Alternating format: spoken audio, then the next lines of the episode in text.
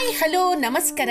This is Mrs Rekha Upadhya ನನ್ನ ಅನುಭವಗಳು ಪಾಡ್ಕಾಸ್ಟ್ಗೆ ನಿಮಗೆಲ್ಲರಿಗೂ ಸ್ವಾಗತ. ಬನ್ನಿ ಸ್ನೇಹಿತರೆ, ಇವತ್ತಿನ ಈ ಹೊಸ ಸಂಚಿಕೆಯಲ್ಲಿ ನಾವು ತಾಯಿಯ ಋಣ ಅಂದರೆ ಏನು? ಇದರ ಸಲುವಾಗಿ ಒಂದು ಉತ್ತಮವಾದ ನೀತಿಕತೆಯನ್ನು ಕೇಳಿ ಆನಂದಿಸೋಣ. ಸ್ನೇಹಿತರೆ, ಮದುವೆ ಆದಮೇಲೆ ದಾಂಪತ್ಯ ಜೀವನದಲ್ಲಿ ಬಿರುಕು ಬಿಡೋದು ಹಾಗೂ ಅತ್ತೆ ಸೊಸೆ ಮಧ್ಯೆ ಜಗಳಗಳಾಗೋದು. ಇದೆಲ್ಲ ಈಗ ಪ್ರತಿಯೊಂದು ಮನೆ ಮನೆಯಲ್ಲಿ ಸರ್ವೇ ಸಾಮಾನ್ಯವಾಗಿ ಬಿಟ್ಟಿದೆ. ಇದಕ್ಕೆಲ್ಲ ಕಾರಣ ಏನು? ಹೊಂದಿಕೊಂಡು ಬಾಳಿದ್ರೆ ನಮ್ಮ ಜೀವನ ಅತ್ಯಂತ ಖುಷಿ ಖುಷಿಯಾಗಿರುತ್ತೆ ಅನ್ನೋದ್ರಲ್ಲಿ ಯಾವ ಸಂದೇಹನೂ ಇಲ್ಲ. ಈ ಹೊಂದಾಣಿಕೆ ಹಾಗೂ ಪರಸ್ಪರ ನಂಬಿಕೆಯಿಂದ ಯಾರು ಜೀವನನ ನಡೆಸ್ತಾರೋ, ಅವರ ಮಧ್ಯೆ ಯಾವ ಬಿರುಕು ಹಾಗೂ ಮನಸ್ತಾಪ ಬರೋದಕ್ಕೆ ಖಂಡಿತ ಸಾಧ್ಯವಿಲ್ಲ ಅನ್ನೋದನ್ನ ಇವತ್ತಿನ ಈ ಸಂಚಿಕೆಯಲ್ಲಿ ಈ ಒಂದು ಚಿಕ್ಕ ಕಥೆಯ ಮೂಲಕ ನಾವು ಕಲ್ತ್ಕೊಳ್ಳೋಣ. ಮದುವೆಯಾಗಿ ಒಂದೆರಡು ವರ್ಷಗಳೇ ಕಳೆದಿವೆ. ಆತನಿಗೆ ಮನೆಗೆ ಹೋಗಲು ಇಷ್ಟವೇ ಇರಲಿಲ್ಲ. ಏನಿದೆ ಮನೆಯಲ್ಲಿ? ಯಾವಾಗಲೂ ಕಿರಿಕಿರಿ ಅತ್ತೆ ಸೊಸೆಯರ ಜಗಳ ಹೀಗೆ ಆತನು ಅಂದ್ಕೊಂಡು ವಾರವಿಡೀ ಮನೆ ಹೊರಗಡೆ ಸಮಯವನ್ನ ಕಳೀತಾ ಇದ್ದ. ಆದರೆ ಭಾನುವಾರ ಮಾತ್ರ ಆತನಿಂದ ತಪ್ಪಿಸಿಕೊಳ್ಳಲು ಸಾಧ್ಯವಾಗ್ತಿರಲಿಲ್ಲ. ಹೆಂಡತಿ ಬಾಯಿ ತುಂಬಾನೇ ಜೋರು. ಏನಾದರೂ ಹೇಳಿದ್ರೆ ತಿರುಗಿ ಜಗಳ ಮಾಡೇ ಮಾಡ್ತಾಳೆ. ಇನ್ನು ಅಮ್ಮ ಸ್ವಲ್ಪ ಮೃದು ಸ್ವಭಾವದವರು. ಏನಾದರೂ ಹೇಳಿದ್ರೆ ತುಂಬಾನೇ ಕೊರಗ್ತಾರೆ. ಅವರ ಮಧ್ಯೆ ಆತನ ಪರಿಸ್ಥಿತಿ ನೆಮ್ಮದಿ ಇಲ್ಲದಂತಾಗಿತ್ತು.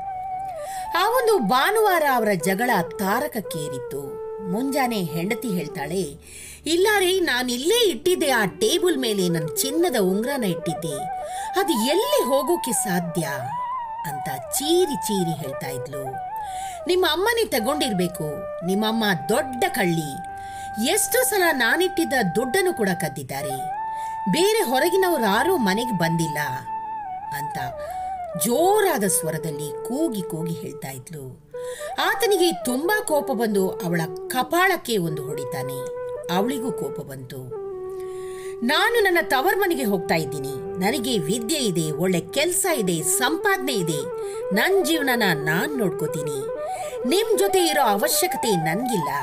ನೀವು ನಿಮ್ಮ ಅಮ್ಮನ ಜೊತೆ ಇರಿ. ಅಂತ ತನ್ನ ಎಲ್ಲ ಬಟ್ಟೆ ಬರೆಗಳನ್ನು ಪ್ಯಾಕ್ ಮಾಡಿಕೊಂಡು ತವರು ಮನೆಗೆ ಹೋಗಲಿಕ್ಕೆ ಸಿದ್ಧಳಾದ್ಲು.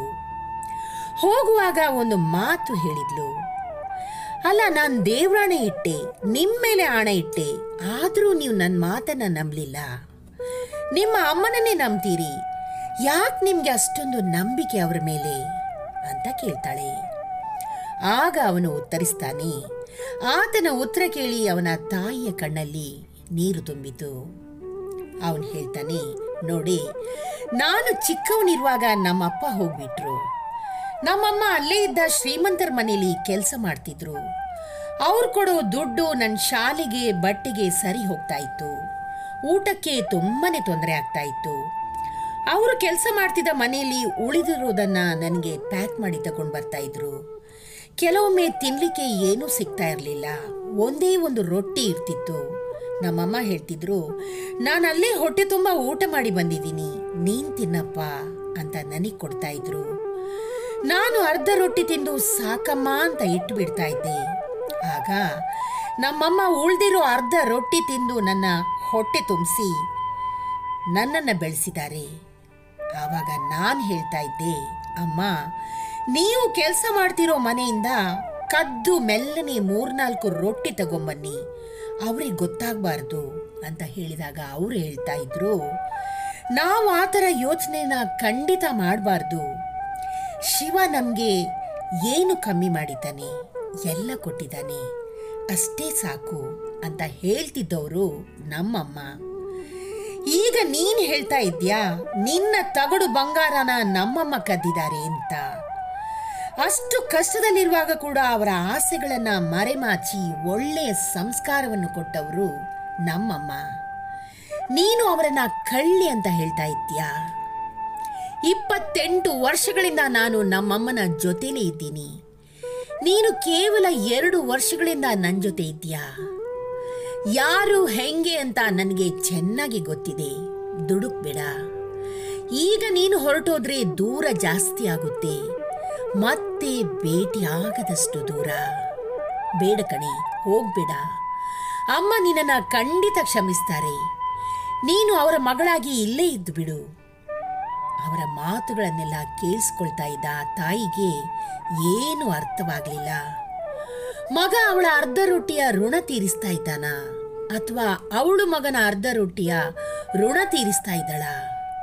ಇಲ್ಲ, ಖಂಡಿತ ಸಾಧ್ಯವಿಲ್ಲ. ತಾಯಿಯ ಋಣವನ್ನ ತೀರಿಸಲು ಏಳೇಳು ಜನ್ಮಕ್ಕೂ ಖಂಡಿತ ಸಾಧ್ಯವಿಲ್ಲ ಸ್ನೇಹಿತರೆ. ಸ್ನೇಹಿತರೆ, ನಮಗೆಲ್ಲ ತಾಯಿ ಇದ್ದಾಳೆ, ಇದನ್ನ ನೆನಪಲ್ಲಿಡಿ. ಮರೆತವಾದರೆ ನಮ್ಮ ಹಿರಿಯರನ್ನು, ನಮ್ಮ ಮೂಲವನ್ನು ಮರೆತಂತೆ ನಮ್ಮ ಅಸ್ತಿತ್ವವನ್ನು. ಅವಳಿದ್ರೆ ನಾವು ವೀರರು, ಶೂರರು.